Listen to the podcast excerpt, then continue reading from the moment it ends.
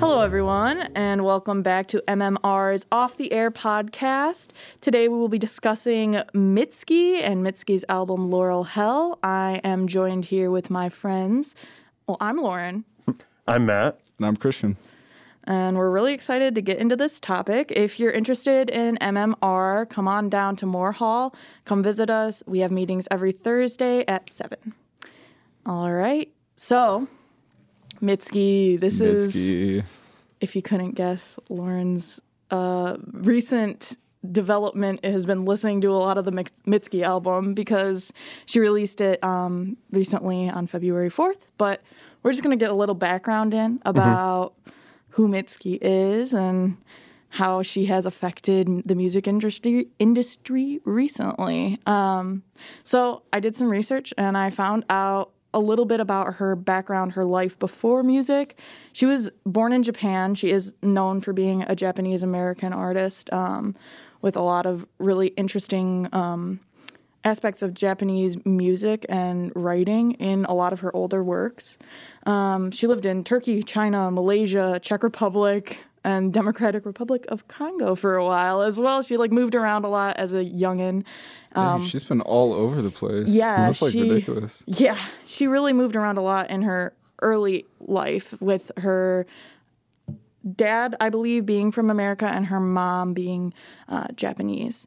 And then she ended up studying music. Um, she went in originally for arts, made, uh, majoring in film, I believe. Yeah, I saw that when I was doing research. Yeah, so she was looking into a lot of the artsy fartsy stuff when she was first getting into the like secondary college education world, um, and eventually kind of realized that music was the path she wanted to go on, and she became like super passionate about it.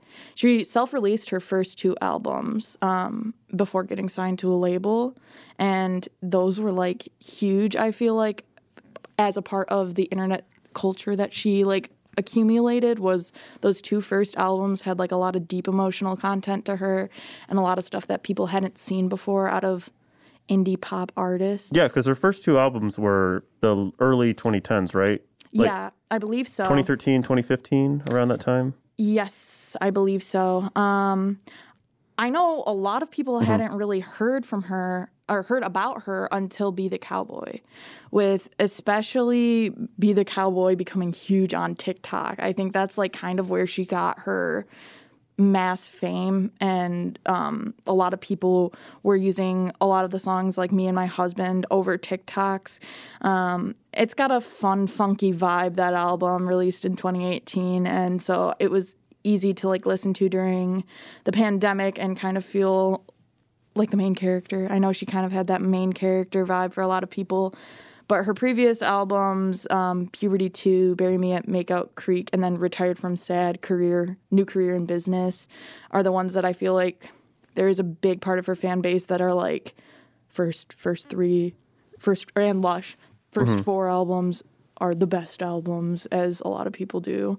Um, I know the first time I ever heard from her was I heard her singing a live rendition of Class of 2013, a track that's like really emotional about her relationship with her mother um, off of Retired from Sad, New Career and Business.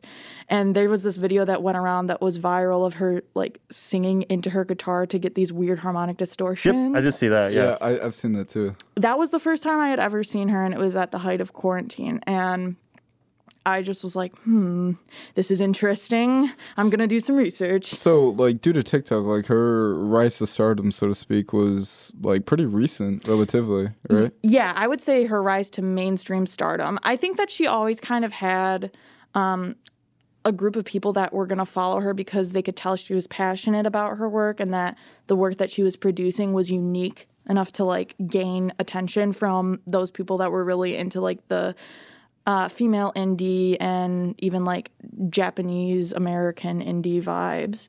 Um, but there were a lot of people that came in on TikTok after she like kind of blew up and were like a little bit gatekeeping, being like, "Oh Yeah. no, no, no! Don't come in and take my favorite artist, new like white girl that has figured out that she is sad over quarantine because a lot of those lyrics like people held on to them in a really really strong way.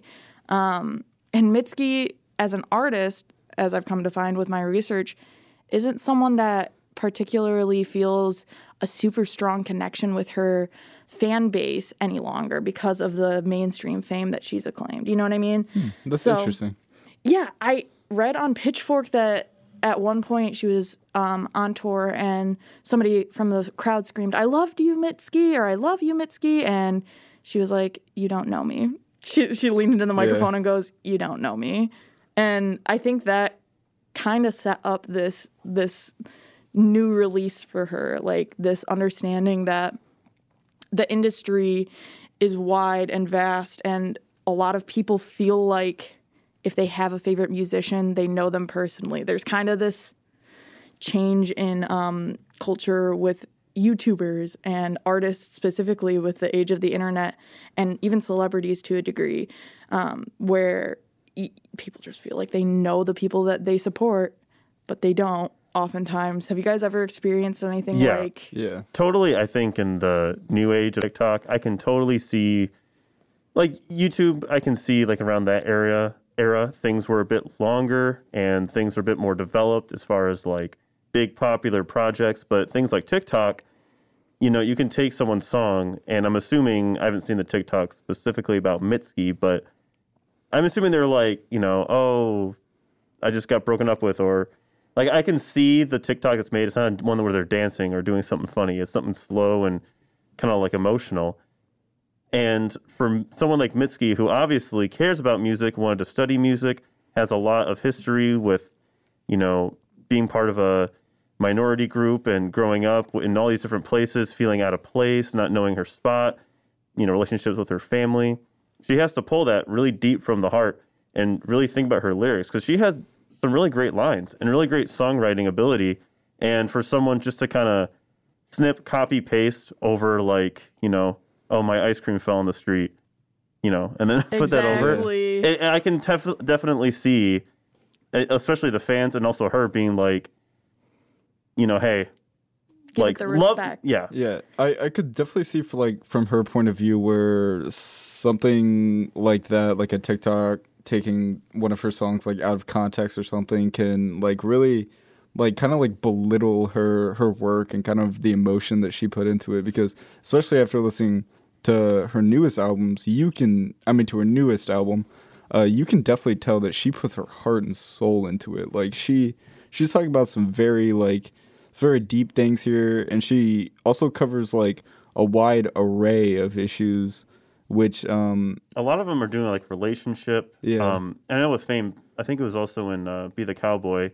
She talked about the relationship with Fame, and that being, I think a lot of artists have, where once they kind of get it, it's kind of like you just can't get it off, and it, you know, it's it becomes more constraining the more you have it. And you know, I can definitely see her wanting to kind of break out of that, but it's hard when you have contractual obligations, and also if you already have this fan base, there's like people are waiting. You know? Right. It's very like I feel like prevalent, especially with once again the use of social media. These artists have a way to directly say how they're feeling outside of their music too. So things can be interpreted a certain way by an audience member, and it will be so personal to that audience member. But for the artist giving out their art, it has been like an inter- eternal struggle since the beginning of time for artists dealing with fame, realizing that once they reach their peak fame, despite the fact that this is what they wanted their whole lives, they don't feel that satisfaction. And unfortunately, they don't feel like they can maintain this lifestyle forever. Um, right now, she's still really, really big, and this release has been like critically acclaimed. A lot of people were really excited for it when it happened, despite the fact that it's only a 35 minute album. Um, um, but she's also going on tour with Harry Styles for Love on Tour. Yeah, she was opening up for Love on Tour, which was Okay.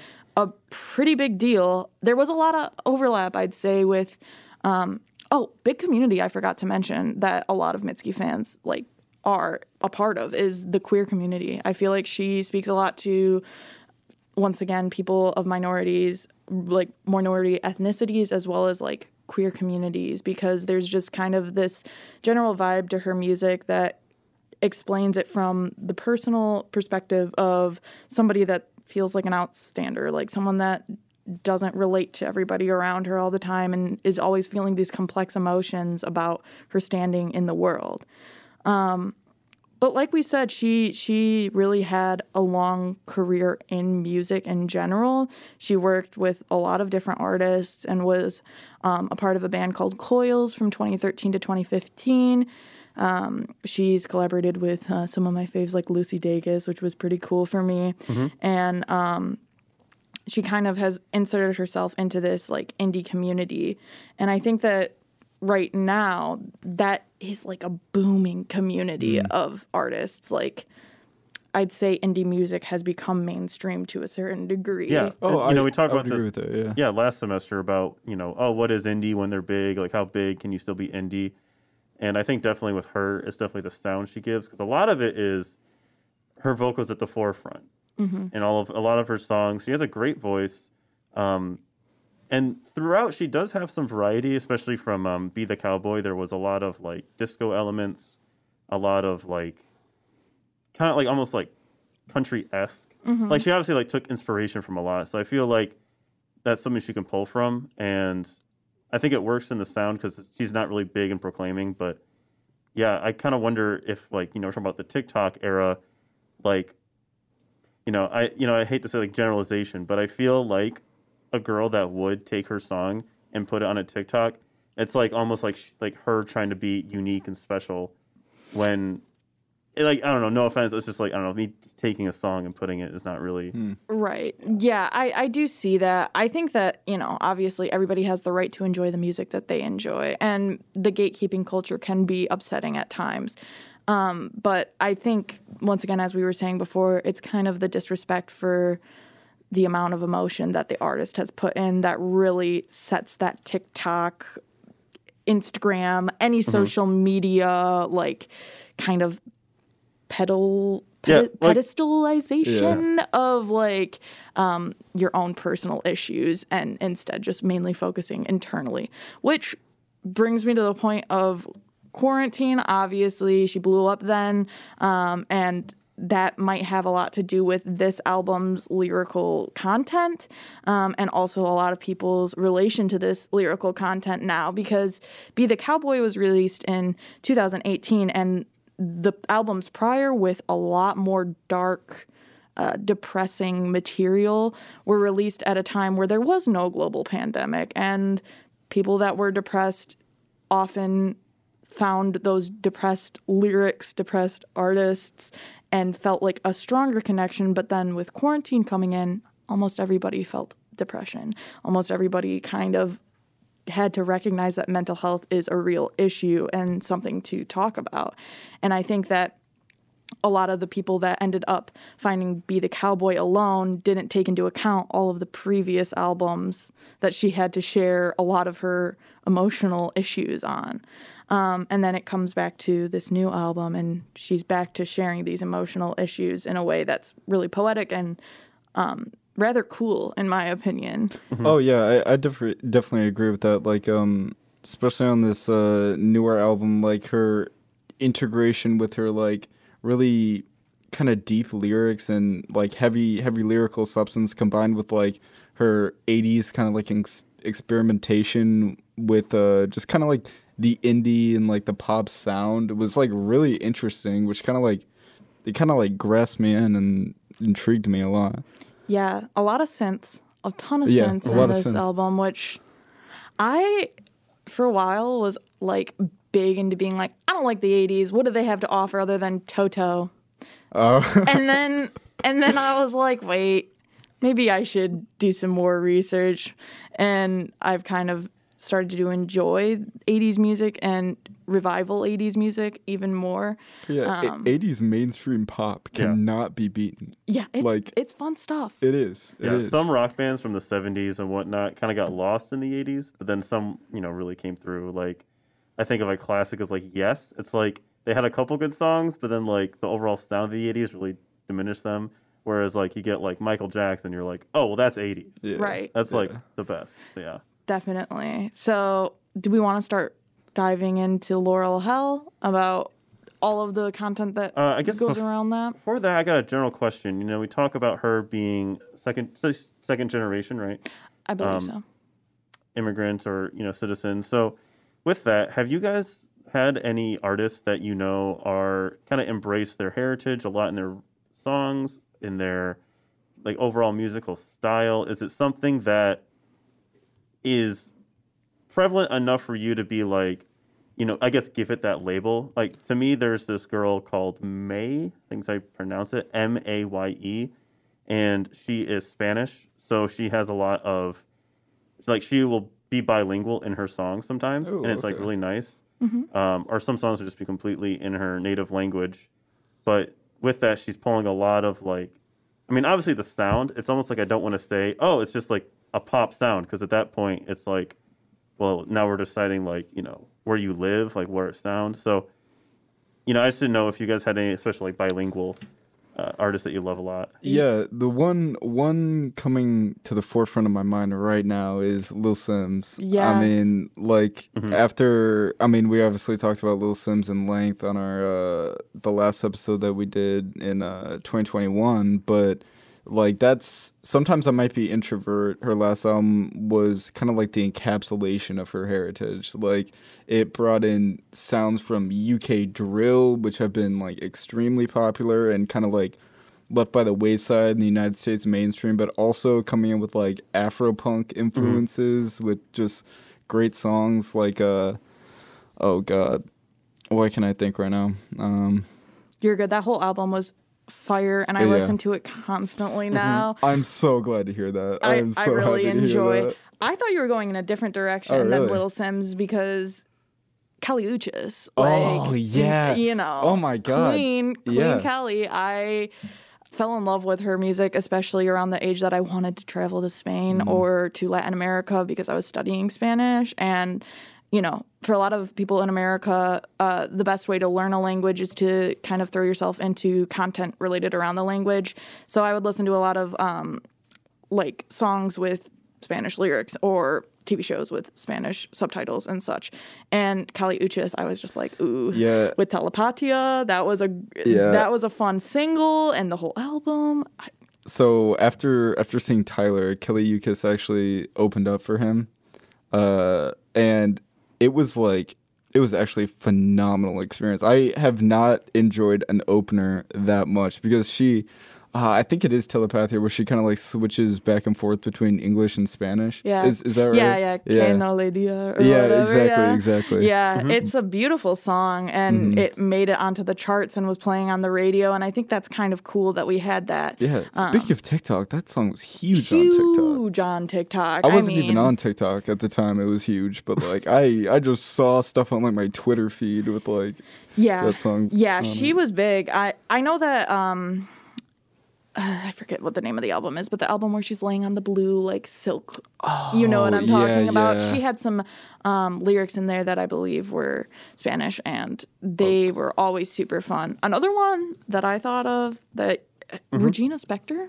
I I am just now getting into Regina Spektor, and I know that she has a few different languages in a few different of her songs, and I don't know if they're related to Oh, her like culture. more than two?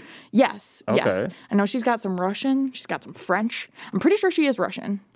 Okay. But um, I think that like that little like push from just a beautiful song to adding in a whole nother like language can really intensify like the emotion that you feel, even if you don't know what the lyrics Yeah, are especially saying. like a language like French or Spanish. Yes. Just like the natural cadence of it is very can flow very well. Whereas like a classic of mine is like Rammstein, like Du hast. It's like Mm-hmm. yeah, German because German's just punchy and yeah. really loud and loud. No, that's Hard Rammstein's consonants. fun. that's a very are good fun. point. Uh, like going back to the Kali Uchis set, like um, her so her whole vibe was like going for this like really like sexy and overplayed tone, and the her Spanish. Uh, her Spanish songs fit extremely well into that. Yeah. like extremely well. Which I mean, Yeah. oh, like who can complain at that? I point? know. I saw her live at one point. She opened up for Lana Del Rey, Yeah. and oh my god, she's a She's so good live. She's live. so good live. Yeah. Like it was. Oh, I honestly thought that she outperformed Lana. Oh, Yeah, uh, that's tea. that was T. But anyway, um, yeah, I think that that integration for Mitski, even too, like there are a few songs off of uh, "Take Me to Make Out Creek" in which she has some Japanese lyrics. I know for sure. That's, yeah, because I only got to able to review her Barely latest two, and then like a couple random from uh, Puberty two. So yeah, I mean, you can you can really see like how how her kind of like general uniqueness kind of formed with. I mean, living living in all these different places and kind of like absorbing the culture in a way. I mean, I'm not saying that's exactly what she did, but like it's it's very easy to take influence mm-hmm. from those places when you're actually there, you know. Yes, definitely. I, I think that she does that super well too. And generally, she has a unique sound to her. Now, I'm not sure if that's because we don't have a lot of people that have Japanese American influence in the mainstream indie. We, we do, but I've heard a I- lot of I mean- Japanese, um, like well, there's like math rock that I know Right. specifically is Japanese, or kind of like more electronic pop, more like electronic, like I don't know how to describe it, but it's like ve- it's almost like video game glitchy Yeah. uh, Okay. type of electronics. So, but that's where I've mostly heard it. Yeah, um, I can really only think of Joji, but he might be Korean, so I'm not even Jojo, sure. I think, is Korean. Is he? Yeah, I mean, I know that math rock is something that I tend to um, enjoy, but Yeah. it um, it almost Mitski does not sound like math rock to me at all. oh, I mean, of course not. So like, there's there's obviously differences in individuals p- performing from any culture. I mean, we got we got country, we got everything here. You know what I mean? There's a lot of Yeah, I just think overall artists shouldn't be afraid to. I mean, I don't think they are afraid, especially like true artists. They're not afraid to bring in new sounds, even new languages to their music, because I feel like they can get across a lot more personally, and that would help. And you know, a lot of, I mean, you know, especially I think now, being in 2022, like we've started a strong dialogue a couple years ago, and now I think you know, like the oncoming cusp of artists, especially ones that haven't really released anything yet, I think are going to be like culturally strong where having the opinion of like, I don't know, I, I think, you know, having a separate genre, like, oh, well, they're, you know, like Latin influence, this influence, I think music's going to be like the bigger mel- uh, melting pot where it's just going to be kind of, just kind of good music. I mean, yeah, that's that's actually really interesting because like, I'm I'm kind of over here thinking now like, uh, since music and culture are so like interconnected, it it must be like like relatively easy to just grab onto something of your culture and kind of just like make some music like uh surrounding that whole vibe. I mean, easy is not the right word for it, but kind of just it like- feels right. Yeah, exactly. it, exactly. it feels like something you should be doing as as a person. I I I totally recognize that. I mean, you create what is around you a lot of the Mm-hmm. times. I mean, and sometimes you consume a lot of what is around you. But I think it's cool that we have these opportunities with people of different heritages and different cultural influences on music that are kind of blowing up in different areas of music, like indie music for Mitski as an example, and kind of providing this almost tangible look into um, the different worlds of music that you could explore out there. And I think that you know there there is a time and place for recognizing when something is being kind of disrespectful in interpreting these um, these kind of cultural differences, but then there's definitely cultural appreciation in music that is really really cool to witness with the coming age of the internet and all of that stuff. Yeah.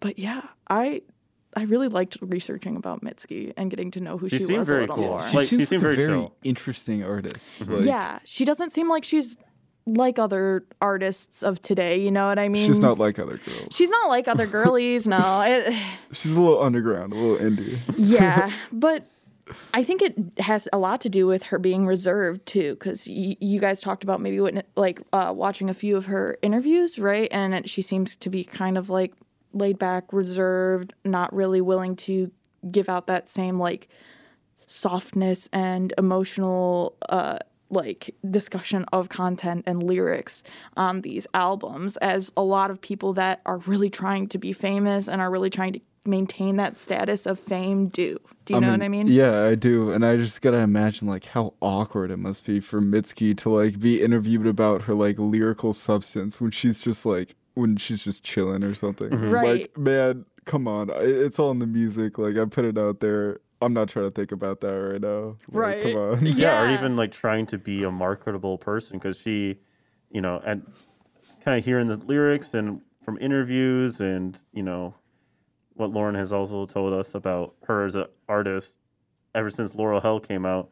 You know, you can tell she's kind of on the, you know, wanting to leave yes. the music industry and you know i feel like with someone's like trying to be like you know oh yeah put me as the figurehead of today's music. Like i i, I can just be an empty vessel. Put everything through me. I'll say whatever. You want me to like you know sport gatorade? I'll do it you know but she's just like nope. Yeah. i'm good. it's that uniqueness that really draws a lot of people in. It's that um, authenticity. Mm-hmm. That's the word. It's that authenticity that really draws a lot of people in. And I feel like even you just went to the Tyler the Creator concert, but even Tyler the Creator to me gives that similar vibe because if you've ever seen him in interviews, he's goofy and stuff. But man, I feel like if I talked to Tyler the Creator, he would not like me. And I would be able to tell. Do you know what I mean? Like he's I mean, he does make it very apparent when he doesn't like people. he's a straight up like individual person and he's not gonna mess around and deal with other people's like yeah BS Yeah. in order to like further his fame. And because he is such an authentic person, I feel like he gained this mass audience in a similar way that Mitski did. Do you know what I mean? I mean, that was like when I, I I'm talking about this concert a lot, but anyways, like uh, when I went to it, that was kind of like one of my most like eye-opening things because uh, when like you see him in the interviews being goofy and being silly and like just this energetic dude, he's like he's the same person in concert. Like he he brings that same exact energy, which is just really weird to see in person because like I've seen all the interviews, all all the whatever, all the videos, and it, it was just like it was weird seeing that in person and kind of like I don't know, just kind of really cool. Yeah. really cool. And I assume a lot of fans of Mitski get that same vibe. Yeah, um, I bet. her live performances are often recorded and posted on places. And even recently, Mitski went on to say in like an interview, I believe, or maybe directly to fans, not sure which, please stop recording whole songs at my concert and then posting them on YouTube because I'm doing this for the art. I'm not doing this to have like replications of every individual concert out there for other people to enjoy. That's why I release the music. that i mean and i'm sorry but one no one's gonna watch your whole snapchat story of a three minute song Right. Mm. no one and same with like fireworks or like anything else live This is a tangent, it's but like yes. like well it's true because you know i went to the Magdala, magdalena bay concert last week and this guy in front of me i think recorded like five whole songs. And like hey i get it. It was a cool concert. It was cool to see the visuals. But yeah i mean same thing with mitski's getting at. It's like i want this room to be this moment and that's it. And that's what it should be. And also like you're never gonna look back and like listen to the song through your really bad phone speaker like i don't know that's and just hear me. yourself singing in the background and be cringing on the inside too. Like it's Yeah. It's mean- not worth it, man. To be fair, that dude did have a couple drinks, so okay. Uh, it okay. it was- Okay. but it was still good. I mean, are are you even like at the concert if you're just staring? Yeah, and I don't want to look at it through my little phone. Yeah, it's just like, oh, he's a lot smaller there, huh? Yeah.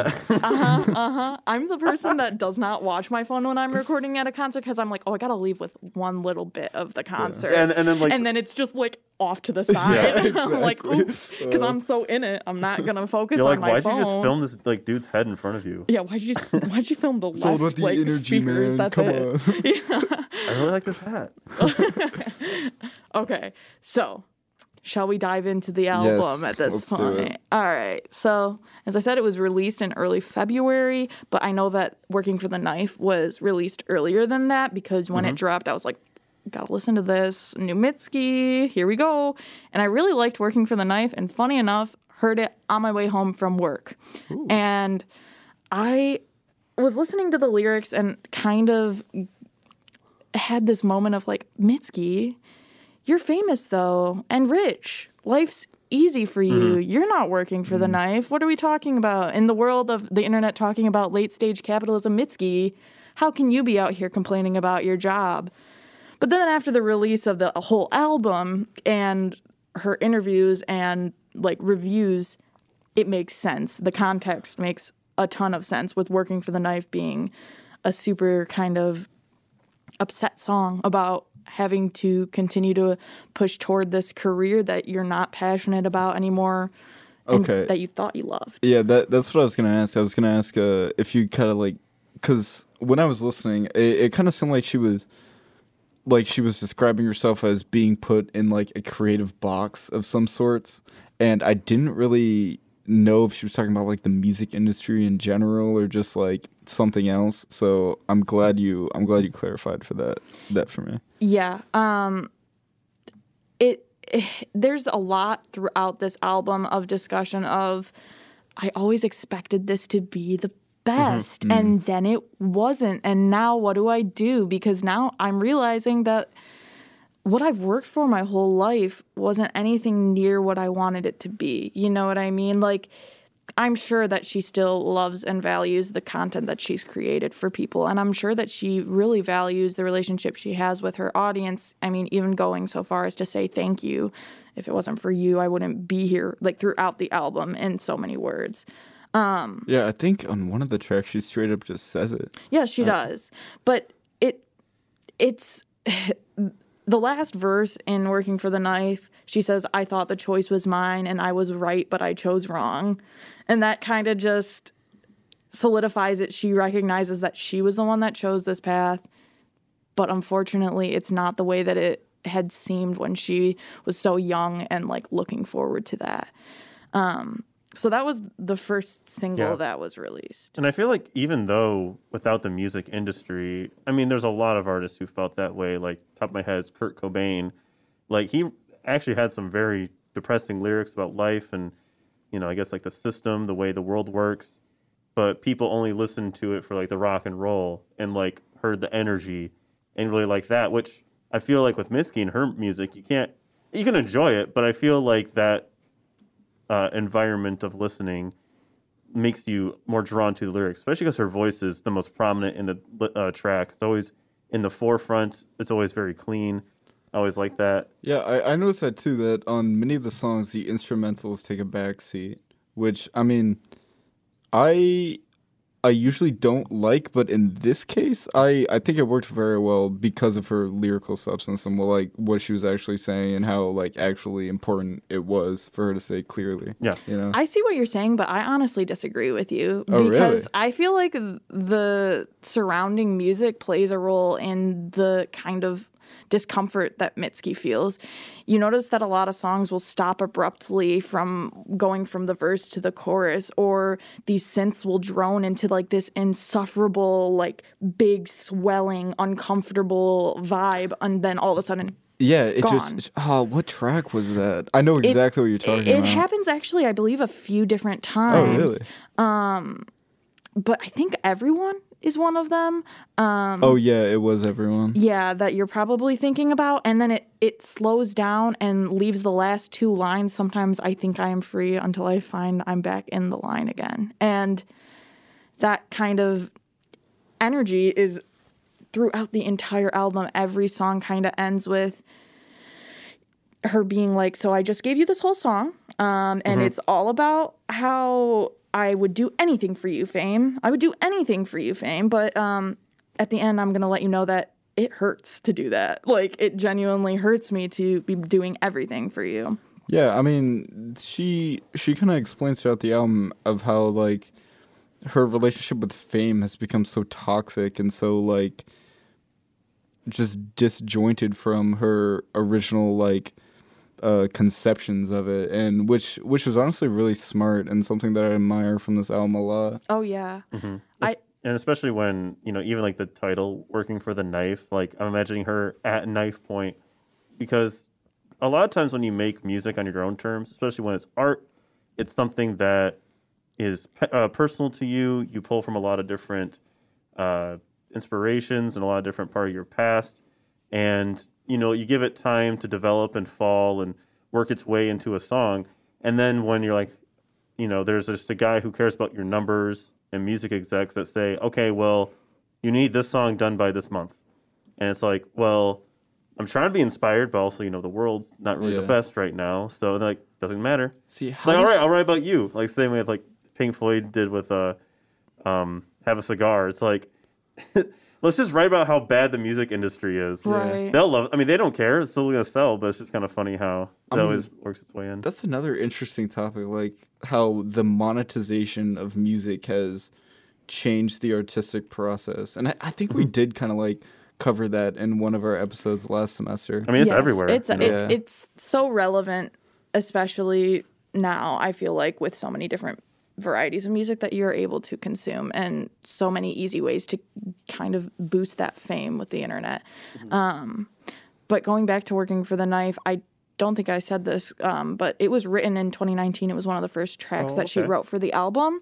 Um, and she wrote it after leaving social media and privately deciding to quit the music business before realizing, "Huh, I'm contractually obligated to do one last album. I did see that, yeah. Yeah. And I, I was gonna ask about that earlier about how there was kind of like a little a little drama surrounding this album. Right. Eh, drama being a loose word for it, but Yes, so she it, it did not seem like she wanted to release anything after Be the Cowboy. I think also with the title of the album itself being Laurel Hell, Laurel is in reference to um, a mountain range in Pennsylvania and they are like some really really high peaks in this mountain range and from my personal opinion, I believe that she's trying to say this Laurel Hell is standing up at the top of a mountain peak over all of the success and fame that you've gathered over the past few years and recognizing nowhere to go but down, nothing to do but stand here at the top or let it all go and slide down the other side of the mountain.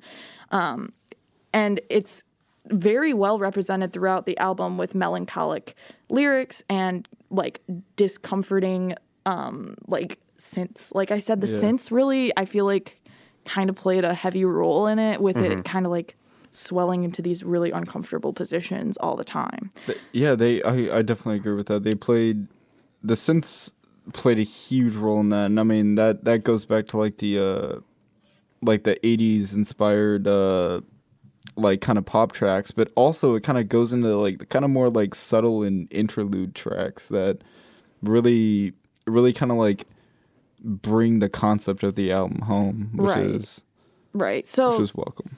I mean, we talked about working for the knife. Valentine, Texas is another great song, but I feel like it kind of plays off of a similar thing as working for the knife.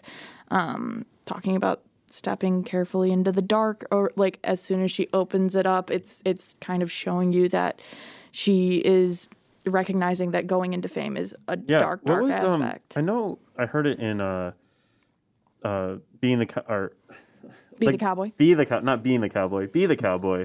Uh, that she talked, you know, about me and my boyfriend, and then uh, was it that that album as well that had um my husband, Me and my husband. me, oh yeah, me and my husband, and then in this album, doesn't she also kind of go into a lot of different relationship? yeah. because I don't know her actual uh, relationship status. Um, See- but did she go through like breakups or I, I was Divorce? confused about that too. or maybe Yeah. like just pulling because I know a lot of artists they'll like pull inspirations from past relationships, but then you know they won't like say it like being a song. Hey, this is about Jeremy. yes. That would be kind of a cool thing though if artists did that. Be like, hey Jeremy, the song's for you. That would be. Hate you. Put like the There are artists. voicemail at the beginning Yeah. of SoundCloud tracks. Yep, yep. um, I believe that Be the Cowboy was relating to a lot of her personal relationship issues. Um, I didn't do a ton of research into her relationship status right now, and I honestly feel like she most likely keeps it private considering Very true. the way she is in interviews and stuff. But I know that the big three tracks off of there that went super like mega viral was me and my husband, um, washing machine, heart, and nobody.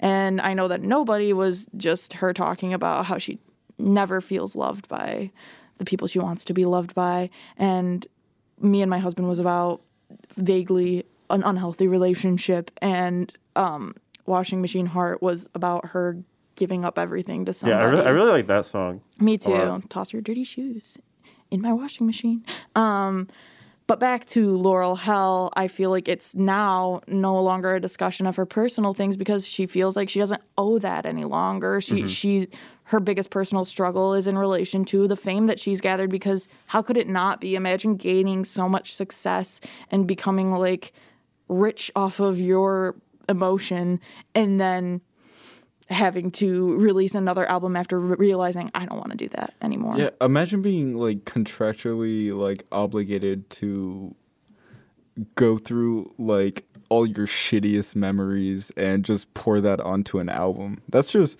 that's just uh that kind of irks me the wrong way. Yeah, right. And Because w- would this album really release if she wasn't contractually obligated to release it?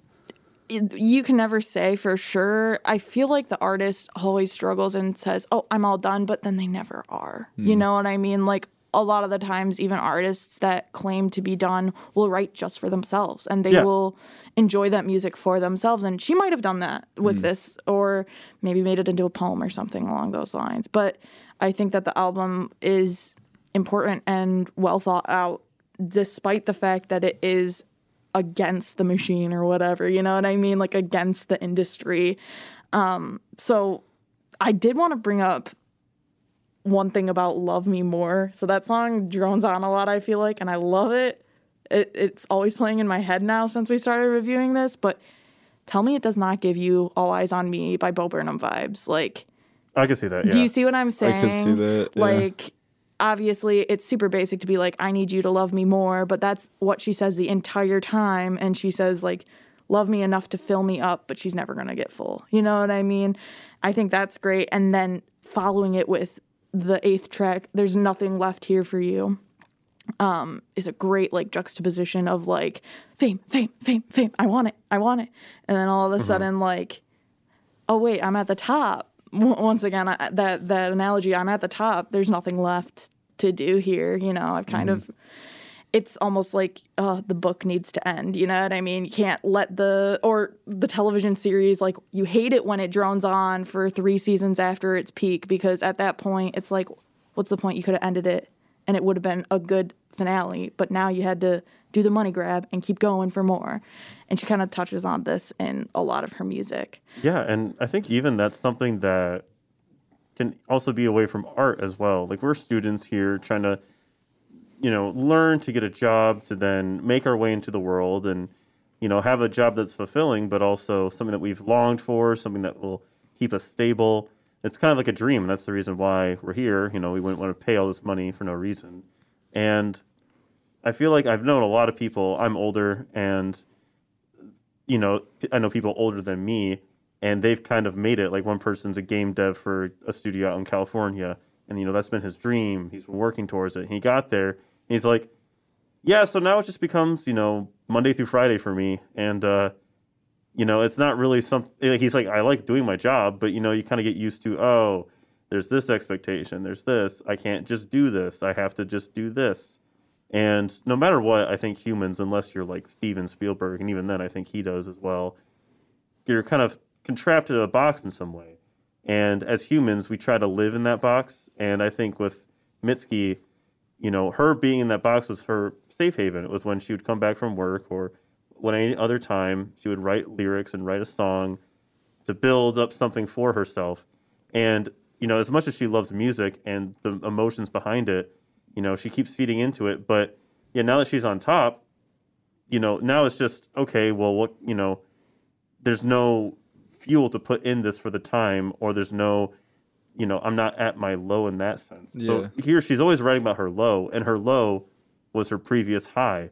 So it's like this strange dynamic. And I feel like a lot of people, especially in the pandemic, they kind of, you know, are trying to find their way. And I think that's also why she was a big inspiration for a lot of people. And I think, honestly, I hope this is her swan song because I think it would be what she wants and it would be a perfect ending because I agree. I think when things go on too long, it's yeah. not That's wor- right. that's worse. Yeah, and in in all honesty, I mean, I just lost my train of thought. oh, you're good. I kind of went along.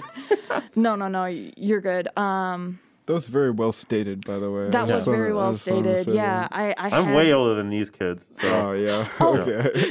Yeah, so uh, I think also going back to the whole thing of her being an immigrant into America, it's kind of this American dream to have something that you're pushing for your whole life, and then eventually to settle down with that. This, like you were saying, just go about your week and Monday to Friday and just have to do what you have to do. But she has a lot of this in her previous albums, kind of like Americanized uh, kind of feelings. Um, like she even has a song like "I'll be your best American girl." Like she she very much wants that American dream to succeed and to push toward this overwhelming goal that seems unattainable, but for her it obviously is. And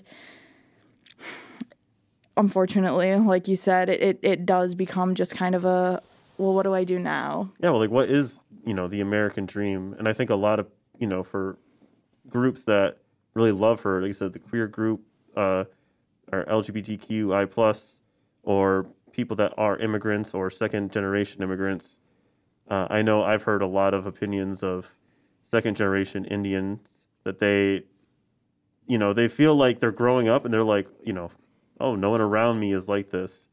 Well, all the people I know are like my father, and I don't want to be like my father. So then let me just try to become them. Whereas a lot of, forgot his name, I think it was, ah, I'm not going to say it, but he was a, a Indian comedian, very popular. I think he's like mid 20s.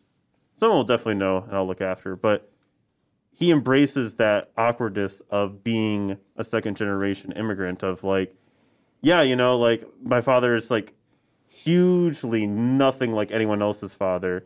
And instead of hiding it, I'm just gonna be like, yeah, you know, I brought kimchi to lunch, you know, Right, and just yeah. like that's just me, but whatever, you know, still just a kid or still growing up.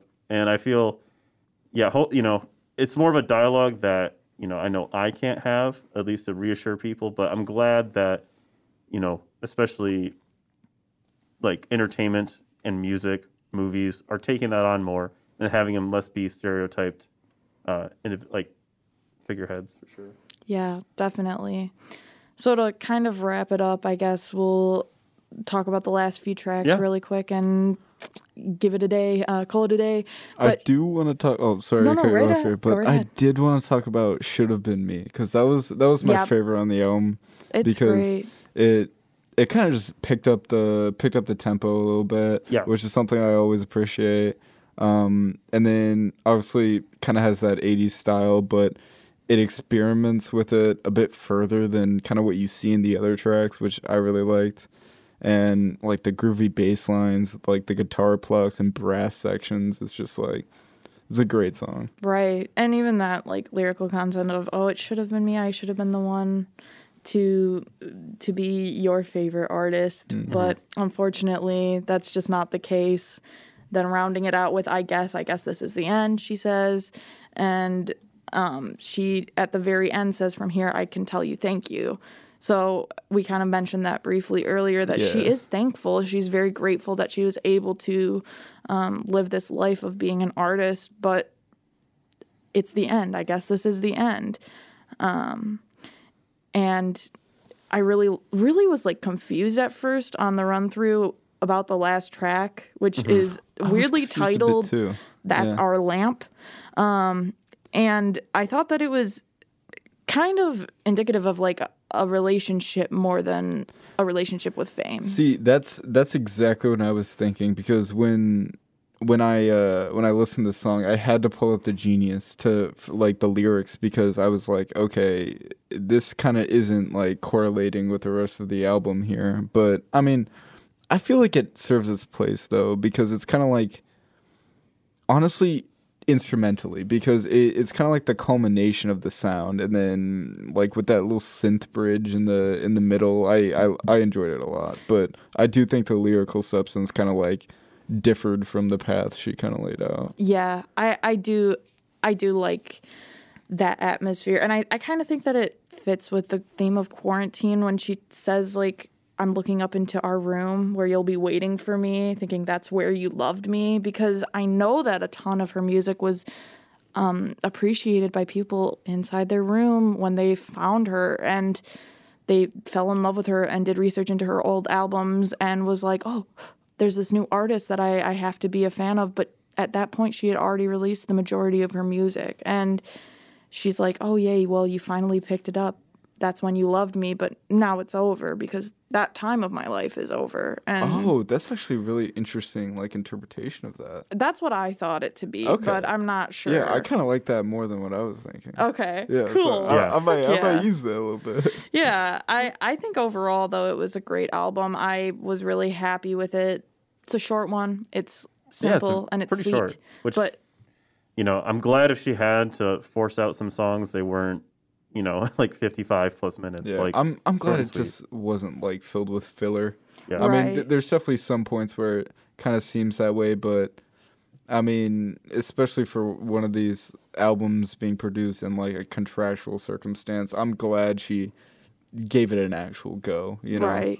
Yeah, because she could have gone, gone in an entirely different direction and gone mainstream and like entirely devoted her writing process to just getting on the radio and and she probably would have made a lot more money that way. She would have, and she definitely would have made it on the radio at this point. I mean, she's super well liked, but it's so nice to see that authenticity from an artist, even on their very end. You know what I, I mean, that's something you have to admire. Just like it's it's specifically about the art for this artist, which I mean you see it you see it in the music industry, but not as much as you should.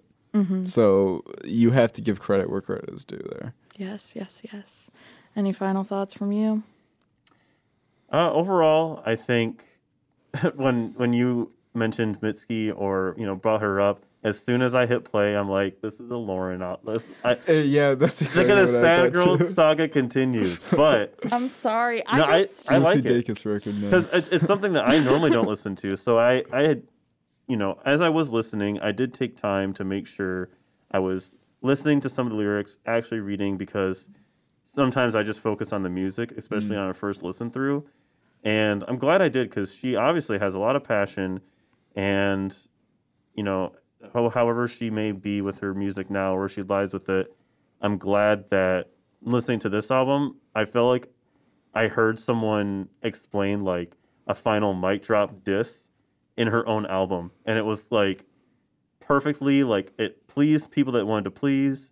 It you know displeased people that she meant for it to go out against, like songs with the you know like the music industry. And honestly, uh, overall, very interesting artist, and I'm really glad I got to listen to it. Yeah, Good, same. good, This is I'm actually glad. the only Mitski album I've ever I've ever listened to. So I'm sorry to all the Mitski fans out there. Don't come attack me. But okay, I yeah. I will definitely research her other albums. I've got some recommendations if you ever need them. Um, I know you do, Laura. Yeah, we, we know that Lauren likes her sad girl music. I'm trying to expand though. I, I do I do listen to a lot of other things, but I find that the things that I could talk about for an hour and a half, It's okay. There's still Sad snow music. outside. We're still wearing masks. You can, you know, like same thing with have your own Laurel Hell. Be like, Yeah. okay, let me just, you know, bundle it up, scratch it out, and then boom, springtime, be perfect. yes, yes, It's yes, yes. still sad girl season. Don't let Yeah. anyone. sad girl tell you- summer, It's- sad it's- girl spring, exactly. sad girl it's, fall. It's year round around here. yeah. All right, y'all. I'm glad you were here with us to review Laurel Hell. Um, it was a phenomenal album, and we would definitely recommend giving it a listen. Um, thanks for listening to us, and make sure to follow us on all of our social media. And uh, we will see you again soon. Bye. Bye.